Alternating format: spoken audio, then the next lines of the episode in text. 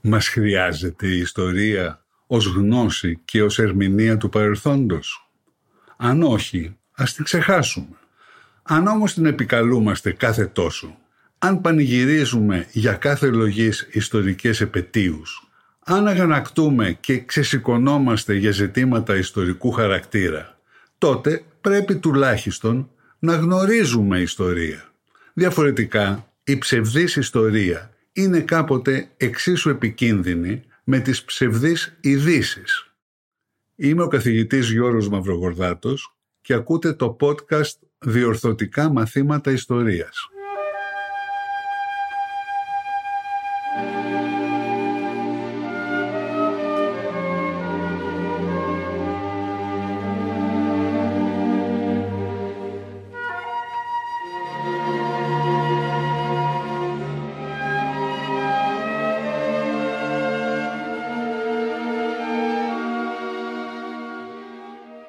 Οι αντιβενιζελικοί απέκρουαν τις διπλωματικές λύσεις όσο το γόητρο και το ηθικό του ελληνικού στρατού ήσαν ακμαία και τις αποδέχτηκαν μόνο όταν είχαν πλέον καταρακωθεί και τα δύο μετά την αιματηρή αποτυχία της άσκοπης εξόρμησης προς Άγκυρα που ήδη αποφάσισαν όπως είδαμε στο προηγούμενο επεισόδιο. Μετά την υποχώρηση της εξουθενωμένης στρατιάς στις αρχικές της θέσεις το Σεπτέμβριο του 1921 άλλαξε απότομα το πολιτικό κλίμα στην Αθήνα. Με υπόδειξη του Βενιζέλου, οι φιλελεύθεροι στην Εθνοσυνέλευση τερμάτισαν τη μέχρι τότε εφεκτική στάση τους και την προθυμία τους να στηρίζουν κοινή πολιτική για το εθνικό ζήτημα. Είχε μείνει άλλωστε χωρίς καμία απολύτως ανταπόκριση από τους κυβερνώντες. Έτσι, οι φιλελεύθεροι αποχώρησαν όταν ο Πρωθυπουργός Δημήτριος Γούναρης ζήτησε και έλαβε ψήφο εμπιστοσύνης στις 2 Οκτωβρίου 1921 πριν αναχωρήσει για το εξωτερικό μαζί με τον Υπουργό Εξωτερικών Γεώργιο Μπαλτατζή στη μάταιη αναζήτηση διπλωματικής λύσης και δανείου. Τώρα πλέον αποδέχονταν το συμβιβαστικό σχέδιο του Βρετανού Υπουργού Εξωτερικών που είχαν απορρίψει έξι μήνες νωρίτερα. Αλλά ήταν πια πολύ αργά. Η κατάσταση είχε μεταβληθεί για πολλούς λόγους. Ο κυριότερος ήταν η συμφωνία των Γάλλων με τον Κεμάλ. Τους επέτρεψε να εκενώσουν την Κιλικία ελευθερώνοντας μεγάλες τουρκικές δυνάμεις για τον πόλεμο κατά των Ελλήνων και αφήνοντας επιπλέον στα χέρια τους άφθονο πολεμικό υλικό. Μαζί με άλλα ζητήματα, αλλά και κυβερνητικές μεταβολές στη Γαλλία και την Ιταλία, η εξέλιξη αυτή δυσκόλεψε ακόμη περισσότερο τη συνεννόηση μεταξύ Μεγάλης Βρετανίας, Γαλλίας και Ιταλίας για την αποκοινού αντιμετώπιση του ελληνοτουρκικού αδιεξόδου. Πέρασαν έτσι πέντε άκαρποι μήνες. Το Φεβρουάριο του 1922 ο Γούναρης έκανε πλέον μια απεγνωσμένη έκκληση στον Βρετανό Υπουργό Εξωτερικών Λόρδο Κέρζον. Γράφεται στα ελληνικά Κόρζον. Προειδοποίησε ο Γούναρης ότι η Ελλάδα δεν άντεχε πλέον ούτε στρατιωτικά ούτε οικονομικά. Ο Κόρζον όμως θεωρούσε ασύμφορη για τους Βρετανούς τη μονομερή αποχώρηση του ελληνικού στρατού από τη Μικρά Ασία. Αντί να προσφέρει άμεση και ουσιαστική βοήθεια, έφτασε στο αδιανόητο σημείο να καθησυχάζει αυτός τον Έλληνα Πρωθυπουργό ότι η κατάσταση του ελληνικού στρατού δεν ήταν τόσο απελπιστική όσο την παρουσίαζε εκείνος. Ούτε τότε τόλμησε ο Γούναρης να προχωρήσει σε αποφασιστικές πρωτοβουλίες. Ούτε τότε διανοήθηκε να εξετάσει την προοπτική συνεννόησης με τον Βενιζέλο ή έστω με τους φιλελευθέρους που ήσαν στην Εθνοσυνέλευση και είχαν επικεφαλής τον μετριοπαθέστατο απόστατο στρατηγό Παναγιώτη Δαγκλή. Ο Γούναρης εξακολουθούσε να τους θεωρεί συλλήβδιν απόβλητους. Πέρασαν έτσι άλλοι έξι άκαρποι μήνες. Από τις αμέτρητες αναλύσεις και συζητήσεις που έχουν γίνει έκτοτε, ξεχωρίζω έναν διάλογο μεταξύ του Βενιζέλου και του Παναγί Τσαλδάρη στη Βουλή το 1930. Τον ξεχωρίζω επειδή ήταν ζωντανός, άμεσος και δεν άφησε περιθώριο στον Τσαλδάρη να καταφύγει σε υπεκφυγές όπως συνήθιζε. Στη διάρκεια της συζήτησης για τη σύμβαση της Άγκυρας που είχε μόλις υπογραφεί, ο Βενιζέλος επικαλέστηκε ακριβώς την επιστολή του Γούναρη προς τον Βρετανό Υπουργό Εξωτερικών, όπου ο τότε Πρωθυπουργός προεξοφλούσε την καταστροφή ήδη από το Φεβρουάριο του 1922. Από τον Φεβρουάριο. Έπρεπε λοιπόν, είπε ο Βενιζέλος, αν υπήρχε το αναγκαίο πολιτικό θάρρος, να είχε αποφασιστεί αμέσως τότε η εκένωση της Μικράς Ασίας, αφού μάλιστα ο ίδιος ο Βενιζέλος ήταν έτοιμος να την υποστηρίξει δημόσια. Σύμφωνα με τους υπολογισμούς του, η μεταφορά του ελληνικού πληθυσμού με τον κινητό του πλούτο θα απαιτούσε δύο με τρεις μήνες. Θα ακολουθούσε ύστερα ο στρατός.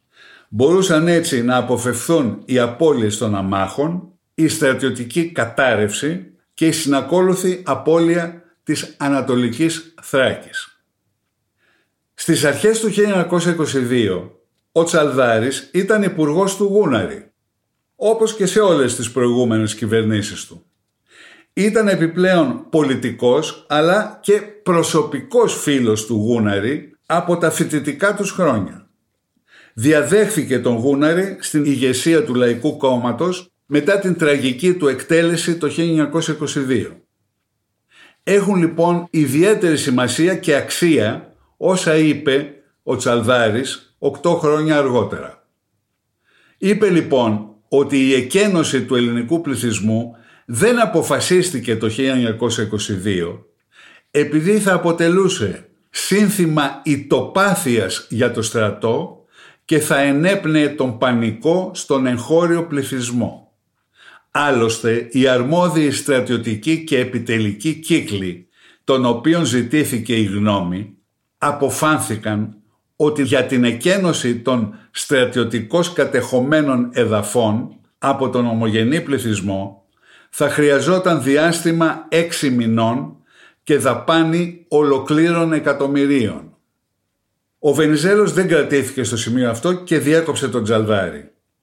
Εγώ αν μου έλεγαν τέτοια πράγματα θα τους έπιανα από το αυτί και θα τους έλεγα ότι είναι ανάξι να είναι επιτελής. Δεν προκύπτει ποιους ακριβώς επιτελείς υπονοούσε ο Τσαλδάρης. Γι' αυτό λοιπόν προτίμησε η αντιβενζελική ηγεσία να εγκαταλειφθεί ο ελληνικός πληθυσμός στην τύχη του για να εξοικονομήσει μερικά εκατομμύρια. Η τοπάθεια ήδη υπήρχε στο στρατό. Ο πανικός των αμάχων απλώς αναβλήθηκε. Οι έξι μήνες από τον Φεβρουάριο του 1922 έτσι κι αλλιώς πέρασαν μέχρι την κατάρρευση. Μένει λοιπόν μόνο το επιχείρημα της δαπάνης εκατομμυρίων.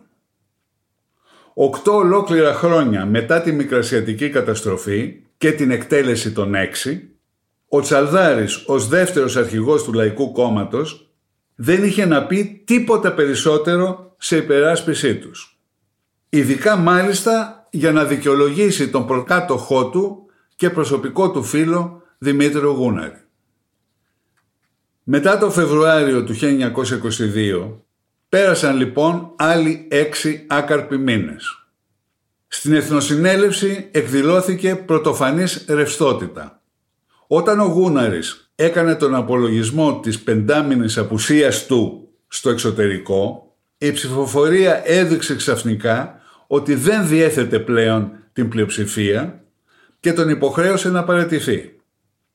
Μετά από δύο άκαρπες διερευνητικές εντολές σε άλλους, ο Γούναρης σχημάτισε και πάλι κυβέρνηση που εξασφάλισε οριακή πλειοψηφία.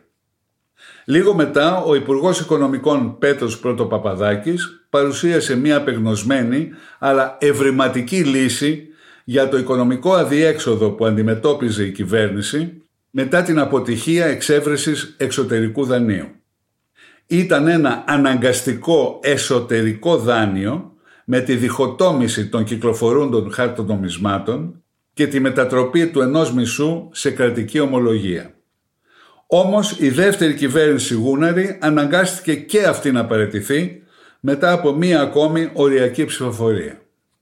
Τελικά ο αντιβενιζελισμός ξαναβρήκε την ενότητά του με τη συμμετοχή όλων των κομμάτων και ομάδων του σε κυβέρνηση συνασπισμού υπό τον Πέτρο Πρώτο Παπαδάκη που εξασφάλισε άνετη πλειοψηφία. Με την κυβέρνηση Πρώτο Παπαδάκη και με το άτυπο Συμβούλιο των Πέντε πορεύτηκε το αντιβενιζελικό καθεστώς μέχρι την καταστροφή. Στο Συμβούλιο των Πέντε μετήχαν οι Δημήτριος Γούναρης, Νικόλαος Θεοτόκης, Γεώργιος Μπαλτατζής, Πέτρος Πρωτοπαπαδάκης και Νικόλαος Στράτος. Δηλαδή οι πέντε από τους έξι που επρόκειτο να εκτελεστούν. Κλιμακώθηκε η τρομοκρατία εναντίον των φιλελευθέρων στο εσωτερικό και καταστρώθηκαν ανεδαφικά σχέδια δημιουργίας αυτόνομου μικρασιατικού κράτους και κατάληψης της Κωνσταντινούπολης, ενώ ο στρατός στη Μικρά Ασία παρέμενε αποτελματωμένος στην ίδια επικίνδυνη διάταξη επί σχεδόν ένα χρόνο. Αυτή είναι και η πιο απίστευτη όψη της ακατάσχετης διολίσθησης προς την καταστροφή. Η στρατιωτική αδράνεια στη Μικρά Ασία σε ένα μέτωπο που ήταν εξ αρχής και ολοφάνερα μειονεκτικό και ευάλωτο. Παρουσίαζε σε ένα σημείο ένα εξόγκωμα, την περίφημη εξέχουσα του Αφιόν Καραχισάρ, εξέχουσα στη στρατιωτική ορολογία. Ήταν το πιο αδύναμο σημείο, το ιδανικό σημείο εχθρικής προσβολής. Και πράγματι εκεί εκδηλώθηκε η απόλυτα προβλέψιμη τουρκική επίθεση που σάρωσε τη στρατιά Μικράς Ασίας. Μόλις ανέλαβε νέος αρχιστράτηγος ο αντιστράτηγος Γεώργιος Χατζιανέστης το Μάιο του 1922 ζήτησε άμεση σύμπτυξη του μετόπου. Είπε χαρακτηριστικά στον μέχρι τότε επιτελάρχη της στρατιάς Κωνσταντίνο Πάλι. Πώς κοιμάστε ήσυχοι με τέτοια παράταξη, τέτοια παράταξη του στρατεύματος και χωρίς δεύτερη γραμμή προπαρασκευασμένη από πριν. Πώς κοιμάστε ήσυχοι. Ύστερα όμως ο Χατζιανέστης έχασε πολύτιμο χρόνο ετοιμάζοντας την επιχείρηση για την κατάληψη της Κωνσταντινούπολης που ματαιώθηκε τελικά από τις μεγάλες δυνάμεις όπως αναμενόταν. Εξάλλου, οι αντιβενζελικοί πολιτικοί εξακολουθούσαν να θεωρούν ασύμφορη τη σύμπτυξη του μικρασιατικού μετόπου. Βαφκαλίζονταν με την ιδέα ότι η στρατιωτική κατοχή περίπου 100.000 τετραγωνικών χιλιόμετρων όπως καμάρωνε ο Γούναρης, αποτελούσε ισχυρό διαπραγματευτικό όπλο. Βαφκαλίζονταν επίσης με τη βλακώδη εντύπωση ότι οι δυνάμεις του Κεμάλ δεν θα ήσαν σε θέση να επιτεθούν το καλοκαίρι του 1922. Ακόμη πιο ασυγχώρητη όμως υπήρξε η έμπρακτη αδιαφορία των αντιβενζελικών για την τύχη των ελληνικών πληθυσμών της Μικράς Ασίας, όπως θα δούμε στο επόμενο επεισόδιο.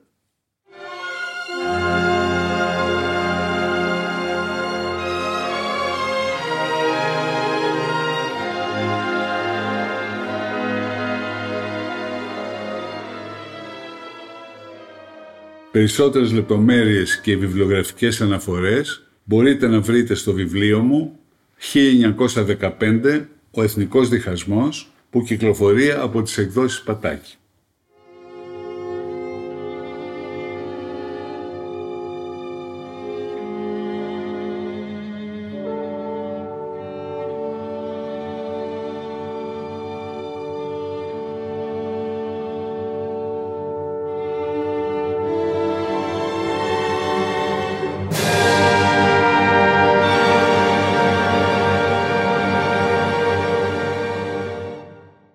Ακούσατε το podcast «Διορθωτικά μαθήματα ιστορίας» με τον καθηγητή Γιώργο Μαυρογορδάτο. Θα τα ξαναπούμε την επόμενη Δευτέρα. Μπορείτε να ακούσετε διορθωτικά μαθήματα ιστορίας στο pod.gr, στο Spotify, στο Apple Podcasts, Google Play Music ή σε όποια εφαρμογή ακούτε μουσική ή podcast στο κινητό σας.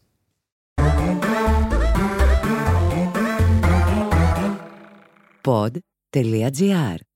Το καλό να ακούγεται.